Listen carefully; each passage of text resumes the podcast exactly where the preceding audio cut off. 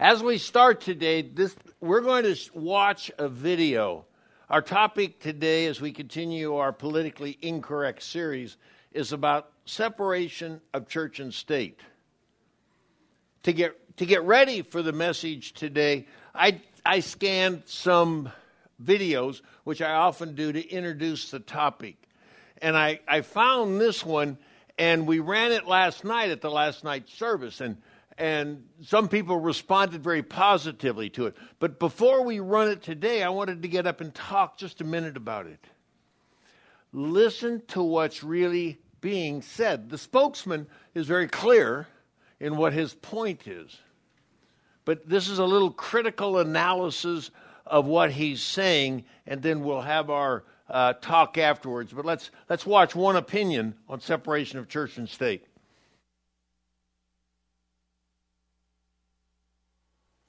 All right, so I want to have a little conversation today talking about separation of church and state. Now, on the heels of all the Kim Davis stuff going on over in Kentucky, I'm seeing a lot of people, primarily Christian, coming out and saying she has the right to express her religious beliefs even while on the job, even when that job is a government job, and even when those beliefs affect how she does her job. Now, these are the same people who say we're a Christian nation founded on Christian beliefs, and that should influence our government. So, of course, the idea of separation of church and state is a, a valid topic to be discussing right now. And a lot of people, a lot of these same people say there is no separation of church and state. Uh, and if you look at the Constitution, if you look at the Bill of Rights, never once does it use the term separation of church and state. But we have to ask ourselves is the intent there? The term separation of church and state comes from Thomas Jefferson. Okay? He was once asked in writing to describe the intent of the First Amendment. And when he got to the portion that describes religious freedom, he used the term a wall of separation between church and state. So the intent is there. Thomas Jefferson helped write the First Amendment. He's one of the founders of our nation. And the intent was there by the founders. Now we have to determine whether or not it's a good thing. Is separating government from religion a good thing? The short answer is, of course it is. Do you want anybody's personal beliefs, whether they be religious in nature or political in nature, to influence the government that has control over us? Sure, you may say you don't care if a Christian gets into office and uses their Christian beliefs to affect your life and affect the government and how it controls certain aspects of your life. But what if they were Muslim and they believed in Sharia law? What if they're a communist or a socialist or a Marxist? You see where I'm going here? We want our government to, for all intents and purposes, be as asexual as possible. We want them to be not beholden to one particular person's religious beliefs, but to the entire population's liberties and freedoms. And when you start to include personal beliefs to people who have power over us, whether it's the taxes we pay or the roads we drive on, it turns into a very, very bad thing. We see enough of it already. Let's not add to it. So, in the end, separation church and state is a thing. It's there, it's been done. Deal with it. And it is a good thing. Okay.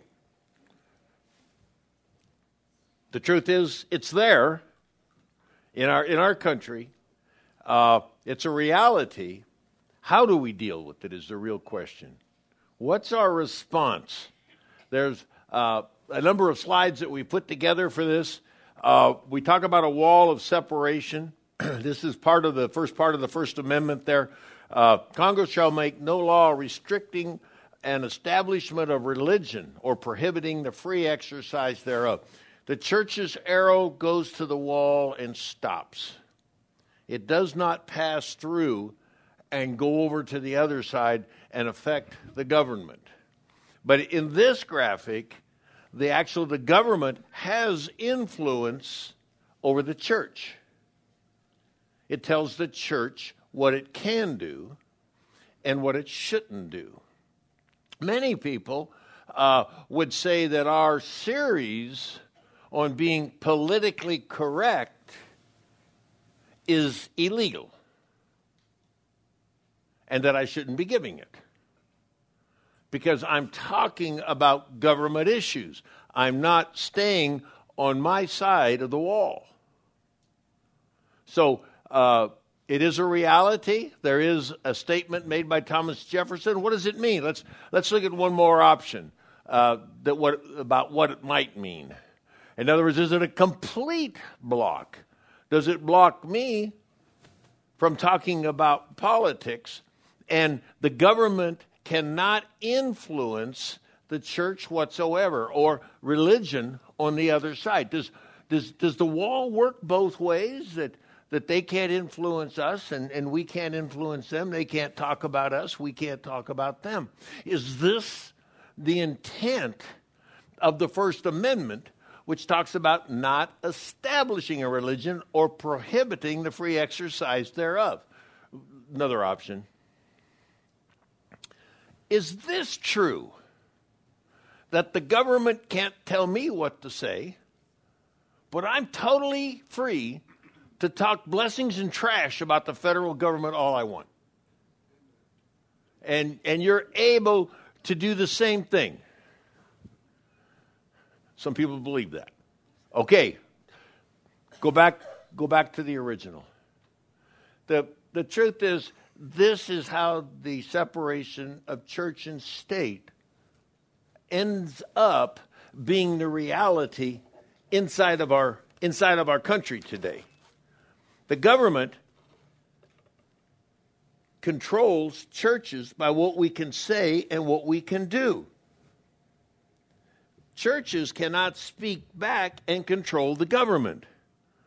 This slide is what most people in our country believe.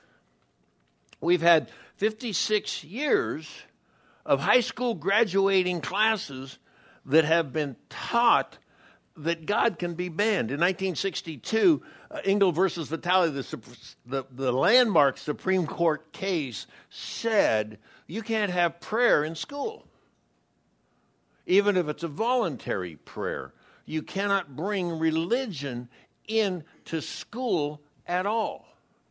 It has to be neutral, if you will, or actually exempt from religious expressions and teachings inside of the schoolroom. Even a prayer offered up uh, is being banned. Subsequent Supreme Court decisions supports the ability of government to project itself into public schools and government institutions from the influences of churches and religion. Wall keeps churches and religious organizations from influencing the government. Okay, before you rule me out and, and, and, and don't listen to any more, because I know even talking about this, because of the training and, the, and some of the interpretations of that, you say this is wrong. Hang with me for a while, because today we're not only going to talk about the separation of church and state, we're going to talk about free speech what I can say and what I shouldn't say.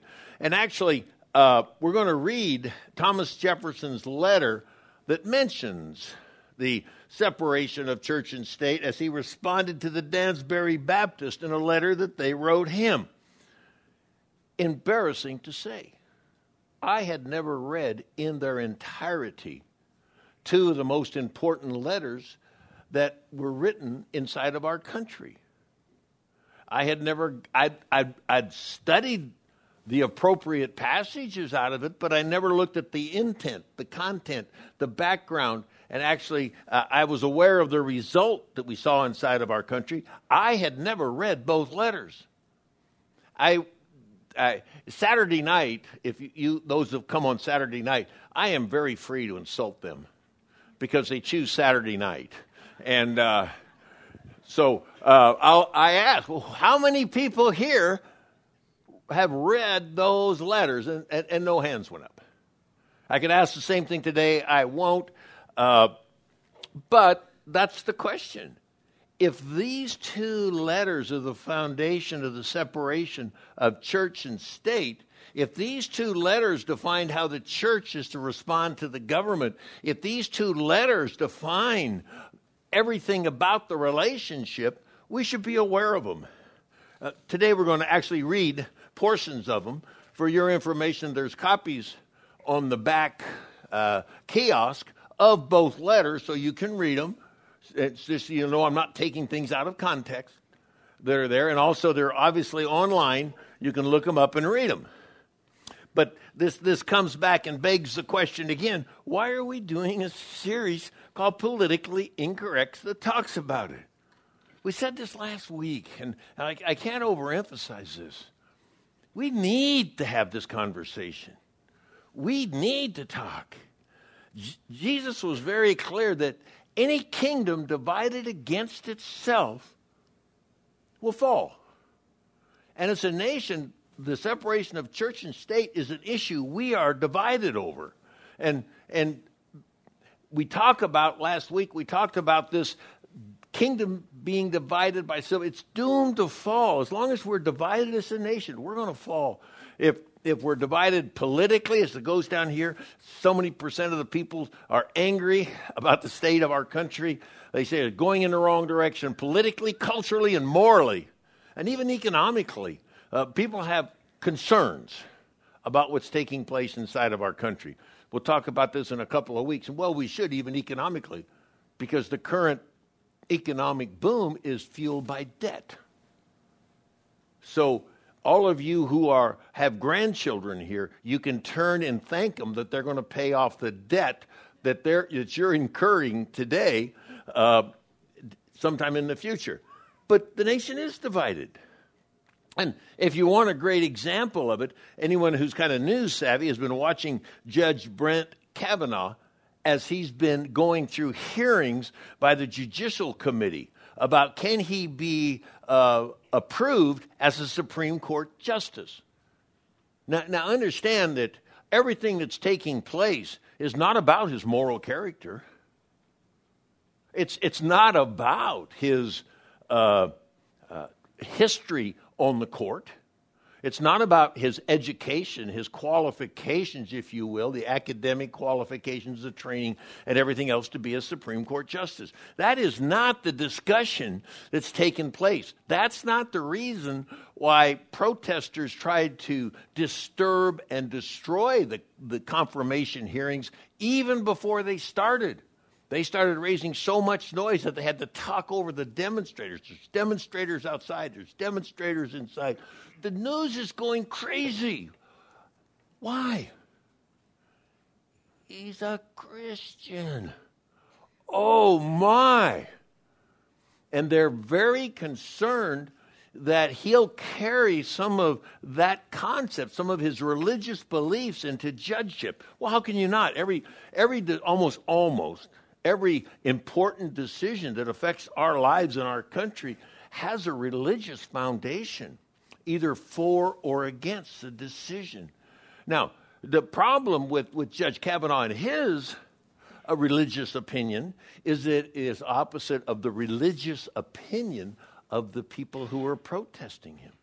Not a political issue, it's a spiritual issue that's there. But the country is divided in, inside of these areas. Some of the, if you read the news, it's incredible that there happens to be one woman who's got maybe a deciding vote and might swing back and forth on him. She's been threatened physically to be physically assaulted, sexually assaulted. All of her money is going to be taken away if she votes the wrong way in, in the opinion of these people. Really? We've come to that. What about this separation of church and state and religious beliefs coming into something as, in, as, as critical as the Supreme Court nominations? And, and I've said this before uh, last week. This election coming, guys, is critical. We can't sit back and be neutral. We have to understand what God says about the establishment of governments, the running of governments. We need to cast votes that are appropriate to what God wants us to do. And so we have to deal with it. And so we're going to deal with it. And, and I encourage those of you who take exception to my opinion, and people do, tell me. Let's talk. Let's have a conversation. And uh, as you do that, though, two things bring your information don't bring spin, bring the founding documents in the Bible. That's what I'm trying to base these talks on. Okay? So let's let's go go with that. That's that's where we're going. But join me in prayer. Heavenly Father, we thank you that you're God. That you have a plan for each of us that far exceeds anything that we could think of. We can't even conceive it. But you have a plan also for this nation. And Lord, we want to honor you in this nation as citizens of this great country. We want to hear your voice, speak your words, and carry out your will. Give us wisdom as we go forward. Pray in Christ's name. Amen. I really want to start with some foundational stuff first, just, just a basic. The, again, the topic. What should the wall look like? Is it a, a no way, anyway, on both sides? Or is there some wiggle room in this? Uh, we talked last week about our desire to be biblically correct we really want to see the wall, the, the foundational principles of this country through the lens of the Bible. We're told that, as a matter of fact, one of the most challenging things as followers of Christ is to be able to see the world through God's eyes. We, the verse we used last week and we'll probably use every week is don't copy the behaviors and the customs of the world. Don't follow the world's interpretation, if you will, of the wall of separation. Let God transform us into a new person. We're changed by the way we think. We're rational beings. So as we look at, at laws as commands at the Bible and everything that's going on in the world, look at it through God's eyes. He's given us a lens, the Bible, His supernatural word. We talked last week uh, uh, of why we can trust it. And so this week, the politically correct is conforming to the beliefs and the languages, the practice that would offend the political sensibilities, political sensibilities of other people in matters of sex, race, and, and all that should be eliminated. You offend the political sensibilities, politically correct. Our goal, quite honestly, is unashamedly to be biblically correct. We believe that God has given us His inspired word, and it's our goal to, to conform ourselves to that. But so let's, let's look in, in the inspired word and some foundations when it comes to government. First, God establishes governments. Even good governments, bad governments, whatever government, God establishes all authority because He's the ultimate source of all authority. So, all authority on earth, it says, uh, submit yourself to the governing authority, for all authority comes from God. Those in positions of authority have been placed there by God. So if anyone rebels against the authority, if we break the laws, if we do things that are incorrect according to the country that we're living in at that time and the laws that we're under, it's rebelling against God who's instituted, and there should be punishment. The, the, one of the jobs of, of government here on this earth is to maintain order uh, to enforce laws for the safety and welfare of the people that are there. This is our country does that just like every other country, based on their principles and what they believe. So, so as Christians, we're commanded to be submissive to the government. So when we talk about First Amendment rights, which is a foundational principle in our country, we should understand it because we're to be submissive to it. We're to follow it and to support it. But we have to understand it. So we have to obey the laws, but there's, there's, a, there's a tension that we fight with inside of our lives. We have to obey the laws, but when a law or a rule or something is put in place that's against God, then we're told not to do it.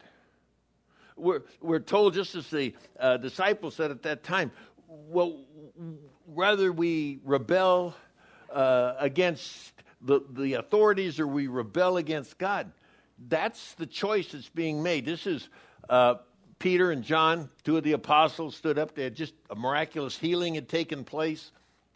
The religious leaders of that time called him in and said, You can't talk about this Jesus guy. We don't like him. He's, he's politically incorrect, religiously incorrect. He's just wrong. And but they said, here's their response. Uh, he said, do you, do you think God wants us to obey you rather than Him. We cannot stop telling about everything we have seen and heard. They made it very clear. Uh, nice idea, religious leaders or leaders of this time, but if you tell us not to do what God does, tells us to do, we're going to do what God says.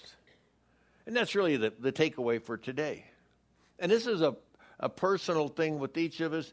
What does God tell us to do when it comes to these areas? We're to follow God. You know, and again, just good point back in the day where this actually flowed into a long period of persecution of Christians. If they spoke uh, against the Roman Empire uh, or rebelled against it, there was punishment. But the main thing that was the challenge to the Christians of the day, because Rome pretty much allowed the religions to exist, unless the religions would not do one thing, and that would be to make as a decree when asked, Is Caesar Lord? Is Caesar the ultimate authority? You can have all your gods, but Caesar is Lord over them all. And so, if a, and a Christian can't make that proclamation, neither can a Jew. That's why they were under persecution, because they would obey God, because God says, Jesus is Lord. And so that's when the persecution started, millions literally of Christians. And, and, and yet, by following God, of course, they won uh, the battle there.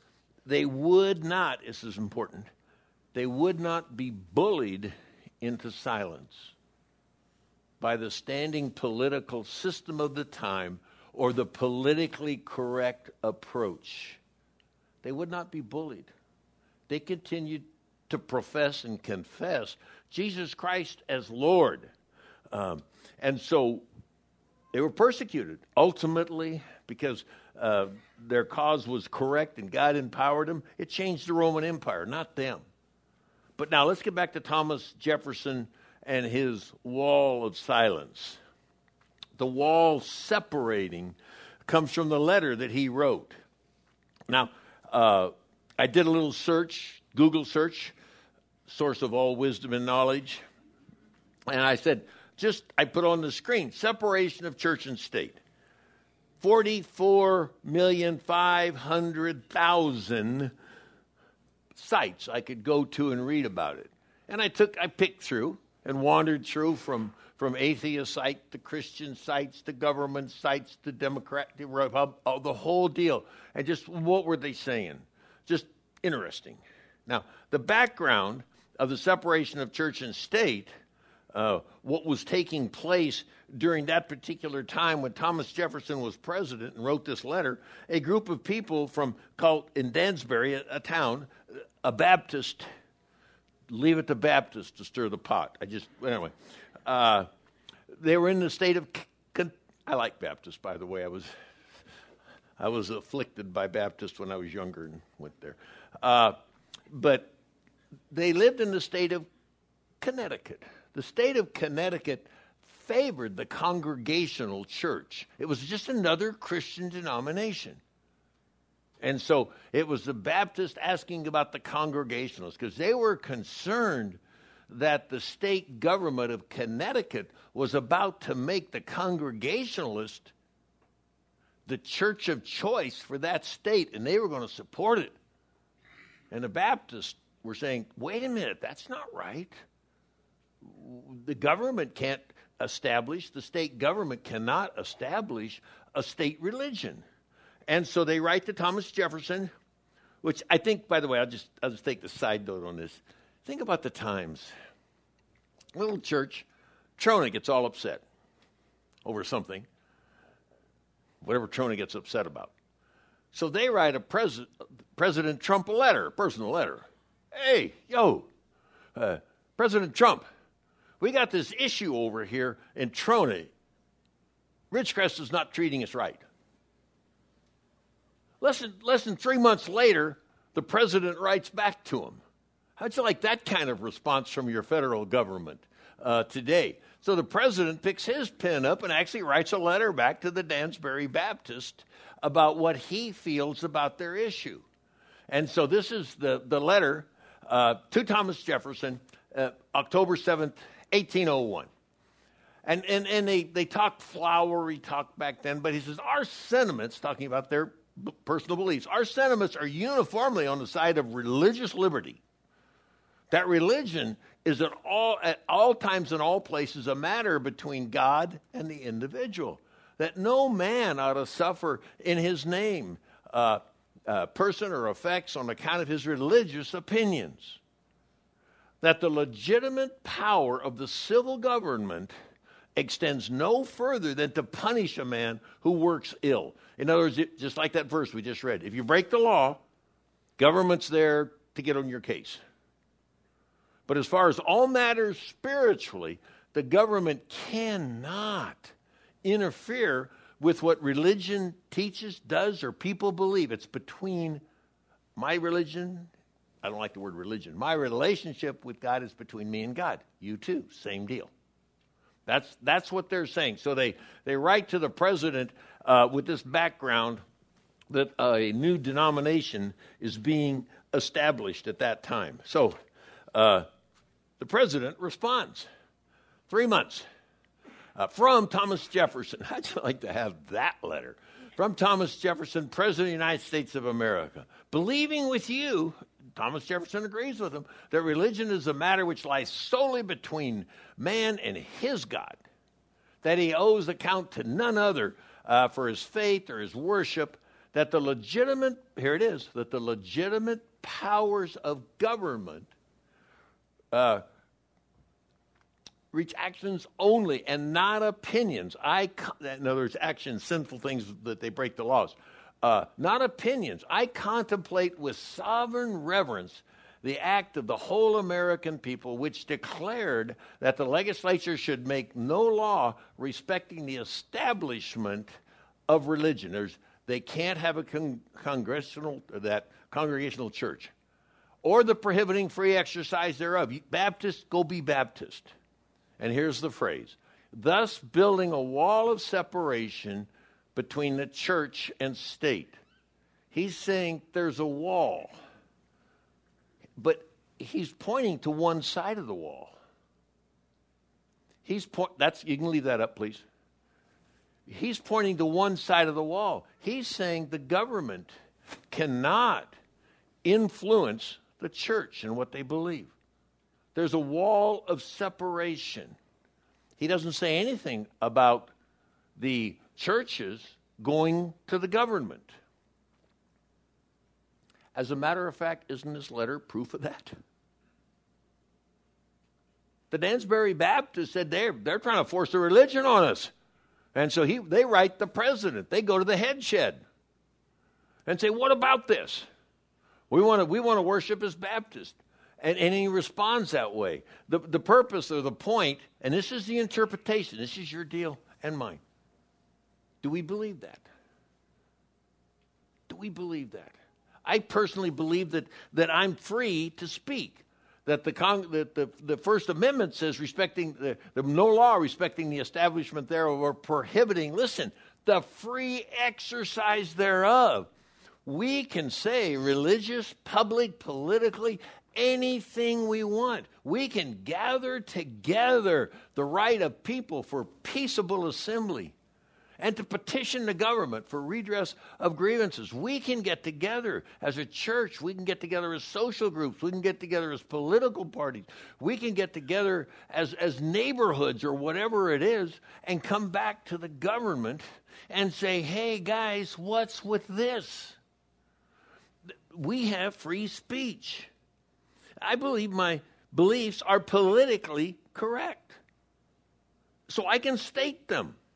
I can tell others. Our church can take a position on government policies based on what we think the Bible says.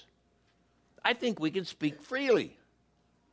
Interestingly, uh, if any of you have ever applied, applied for a 301c, a nonprofit status for under a religious organization, this is the thing that allows you to be tax exempt. They send you a questionnaire, you have to fill it out a lot of questions, a lot of stuff. And so we got it 20, eh, almost 30 years ago, and we filled it out and we sent it in. But there was questions. Are you going to speak about politics? Are you going to sponsor candidates? Are you going to do this? Are you going to do that? Are you, are you going to take political positions as a church? And so, in response to that, I, I wrote back and I said, We will speak as a church where the Bible speaks. I thought that was pretty clever. It, it, but it taught me two things. first, it taught me that they really didn't want us talking about them from all the questions before. But I wrote that in, and it convinced me of the second thing they never read them. A, it was a paper shuffle. I shuffled paper back. They said, okay, you got it. Don't you love that? I do. Uh, why is this important? We need to know we have freedom of speech to p- speak about Jesus Christ in any context. And the government can't tell us not to. Here's the important, in my opinion, the important part of this. Because once you remove God and our responsibilities to God, both as individuals and people, once you take God out, then the government becomes God. Very straightforward deal. Once you take the real God out, the government has all the authority. And so we have to respond to them ultimately as the final authority. Now, again, if you disagree with that, please come talk. We'll, go around that. But this talk about separation of church and state and being biblically correct, it's an important deal. Because truly, our country is at war. But it's not at war politically, it's at war spiritually. The battles that are going on inside of our country for the heart and soul and spirit of our country are spiritual battles. They're battles between spiritual forces of wickedness and darkness in the heavenly places that really want to destroy us as our nation. We have a great nation. We talked about it last week, but we'll bring it up again. We're a great nation. We were founded on principles of God. What, we're, what we were talking about in those founding documents, who was the central character of the discussion? God. And our ability to worship Him and celebrate Him in our lives. So there's a battle going on. There's a battle going on between God and His forces and, and, and His Spirit going on. But on the other side, the good news is being hidden from people by the enemy, by the spiritual forces of wickedness in the heavenly places. If the good news we preach is hidden, Paul, the Apostle Paul says it's behind a veil, it's hidden from people who are perishing. Satan, who is the God of this world, who is the God of this world, will come down and he will keep people from seeing God, hearing about God, worshiping God. How does he do that? Well, let's look at the battle. The battle is really between the truth of God and the lies of the devil. Jesus speaks truth. He says, and my truth will set you free the scripture, the Bible, is the foundation for life, and it's absolute, unchangeable truth for all people in all places at all times. Now, the devil lies. He comes and, and, and he'll deceive, he'll lie, he'll mislead, uh, he'll do all of those things. That's his nature, is to lie all the, and again, we all hear the, we, uh, by the way, everyone hears lies in their heads. We'll hear God speaking in one side and Satan in the other. God will be telling us what to do and Satan will be talking to us. It's lies. The devil's goal is to separate us from God, to put a wall of separation between us and God. When was the first separation? It was in the Garden of Eden. Adam and Eve turned from God. They had one simple command don't eat the apples. And I don't know if that still applies to cell phones and computers today. Don't eat the apples. But uh, never mind. The, the, the, don't eat the apple. But when they ate the apple, when they believed the lie, what happened? It separated them by sin from a holy God. That was the first wall of separation, was our sin. And that, that doesn't stop as we continue to reject God uh, in our lives, there's a wall of separation. But where is this battleground today on the First Amendment? It's in the schools. It's been in the schools forever, but specifically and clearly in 1962 when they banned prayer. Following the banning of prayer, you know, the banning of prayer, it was the Ten Commandments, it was the Bible, it was all things religious. Sometimes people get in trouble for wearing T-shirts but there's a statement there. And anyone who's a parent here understands this. Inside of a family, the kids know who has the power? Is it the mom unit or the dad unit? So if the dad unit is the authoritarian and he lives the house, mom, stand by. Because now there's a discussion. Now, when our government had the ability to command God out of the schools without a word, who do the students see has the power? It's not God. If the government be, became God and commanded God out, the whole idea is that now the teachers are representing that, the schools representing that. Abraham knew it absolutely. The philosophy of the schoolroom in one generation will become the philosophy of the government in the next. As we as we talk about that, let's go back to that one before. You're just a little uh, Congress shall make no law respecting the establishment of religion or the prohibiting the free exercise of. In, in, in 1962, we made one mistake. We didn't impeach the Supreme Court. We allowed this. Christians allowed this to happen. Christians allowed, because we stood back comfortably. No one's going to believe that. Our God rules, our God reigns. Let's go to church, everything's cool. We didn't realize that that pulled the rug out from under us. And it was a slow progression uh, from then on. Taking God, the Bible, Ten Commandments out of the school did not remove religion from the school. Please, it did not remove religion, it established another religion. It established a religion, a, which is a personal set of institutionalized system of religious attitudes, beliefs, and practices, a cause and principle or system, beliefs held with ardor and faith. So when God was removed, the religion of atheism and the religion of humanism was established without word inside of our schools. The schools are not a neutral in any way, sense, or form. They are teaching religion inside of our schools. And the again, the philosophy of the schoolroom in one generation will become the philosophy of the government the next. So what happens after that? People graduate. 52 classes have graduated from high school. So that 52 plus 18, that would be uh, 70. So for 70 years, if you're 70 years old, you were taught this if you're less than 70 years old. If you're 71, you're brilliant. You, no. Uh, if you're 75, you're genius, you know. Uh, but the philosophy of the schoolroom in one generation, listen, will be the philosophy of the news and information source in the next. All those people that graduated believing there's a separation of church and state not realizing that they were now indoctrinated into the religion of atheism or humanism, now run the media. They run the news industries.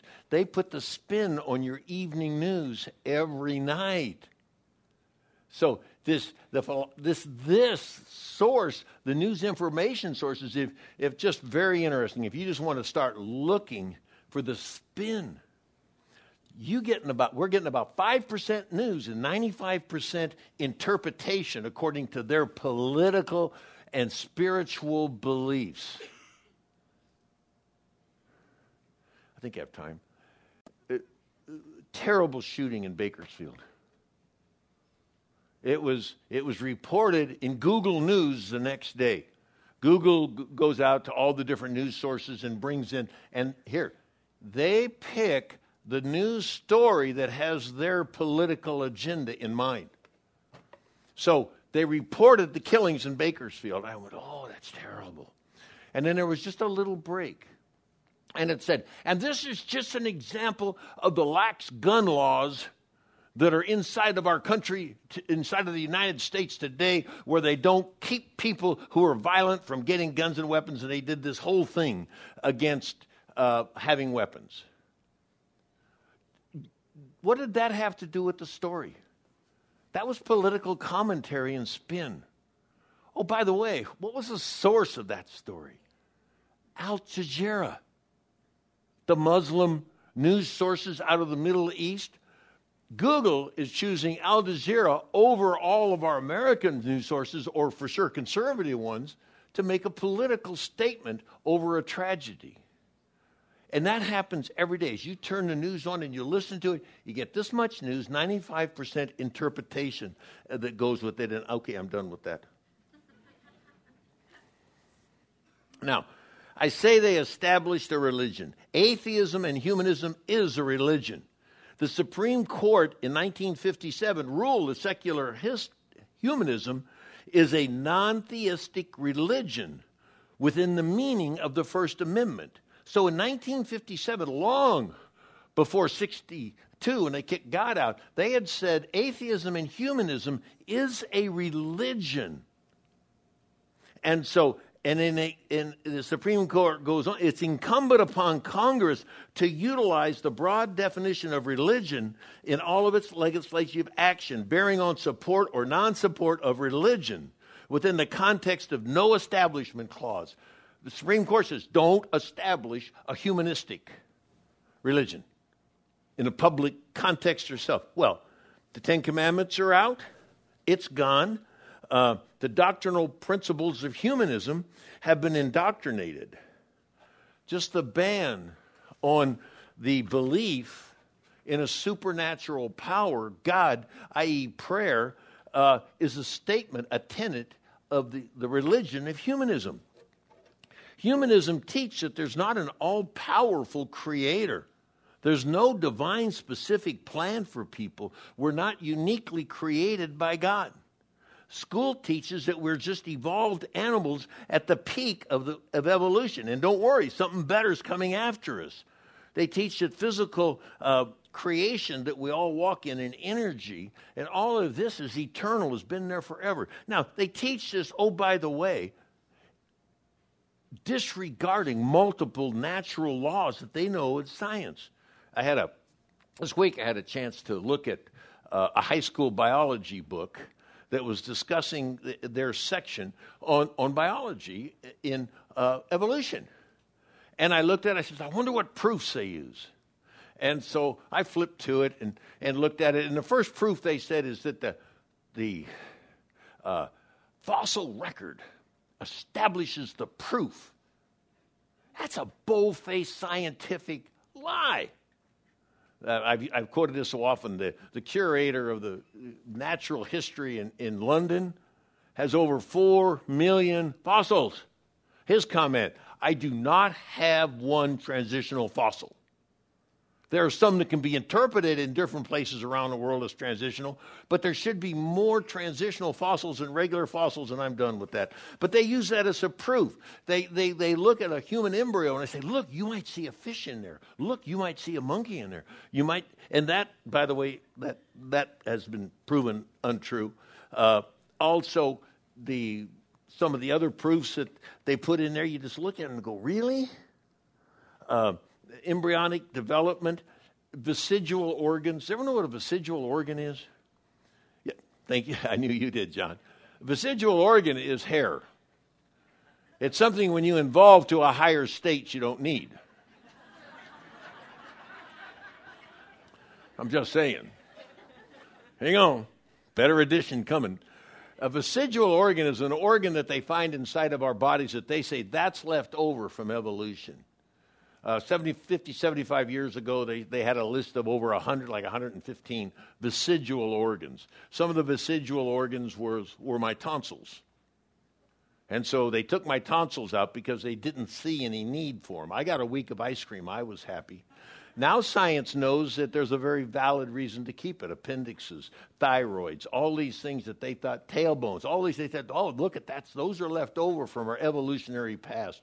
Almost without exception, they've all been proven as part of the current design of human beings and needed. I could go on. But these are the faulty lines of evidence that they put out inside of that. But you have to get rid of a creator if you want to believe in atheism. It's very uncomfortable having a creator in the room if you say there's no God. And it, in, inside of that, it takes away other stuff. When you take God out, now, now, your truth is the truth. There's no absolute moral truth. There's no absolute morals. What you think is moral is moral. That's a statement of religion. You get to make up your own doctrine. When, when you turn around and talk about behaviors, lifestyles, sexual behaviors, all that other stuff, the definition of family, if you take God out of it, then you make up your own rules. You're establishing a religion. Control the classroom first, the news media second as you go along. Uh, and now, news media has another role because the philosophy of the news media in one generation will become the philosophy of the government in the next because the media controls votes and money flow. And that's what defines the government. So if the media political news sources favor one particular government and re- one political party or opinion, and they continue to report that, then that's going to be the support. So the one generation becomes it'll become the philosophy of the government, or they're going to get their money and their boats cut out. Also, so whenever you watch all the secular media and all the shows that they they talk about being historical and scientific, they have an agenda.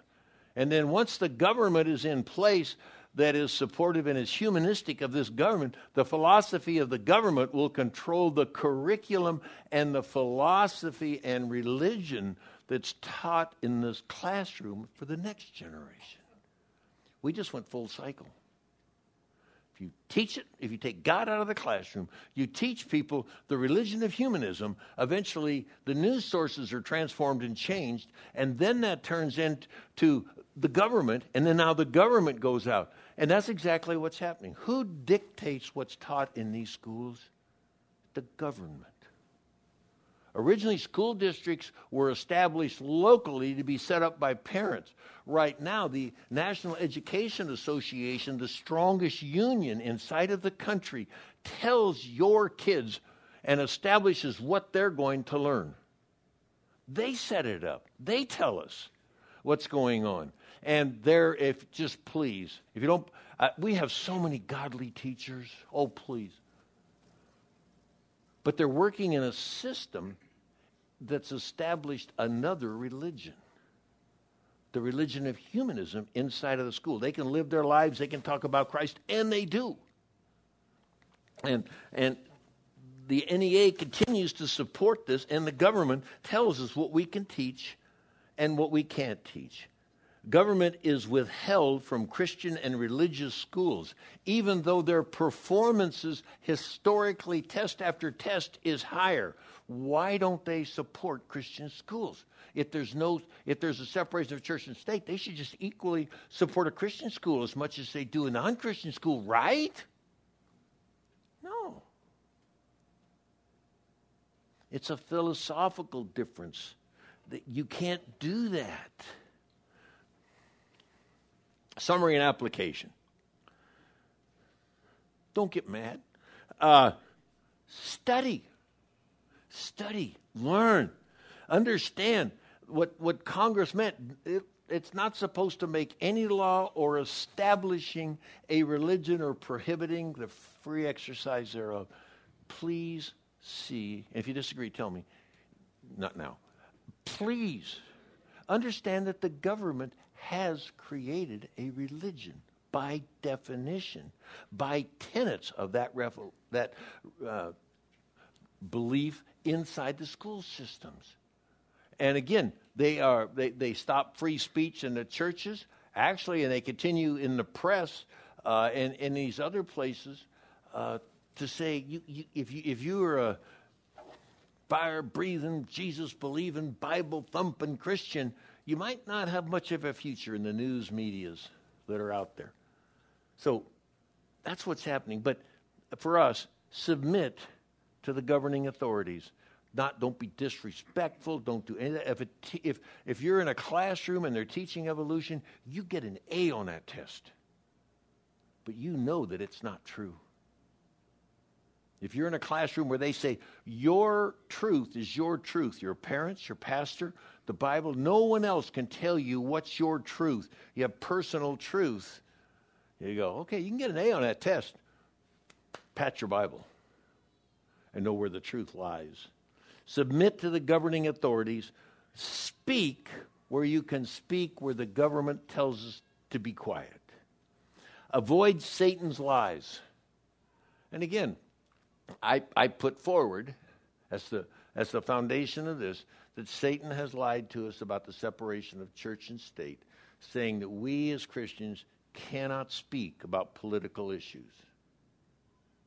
And I'm also saying that they have established a religion inside of our country. Join me in prayer. Heavenly Father, we thank you that you're God and we're not. And that you have a plan that's better than our plan. You knew before the foundation of the world what would happen in our country.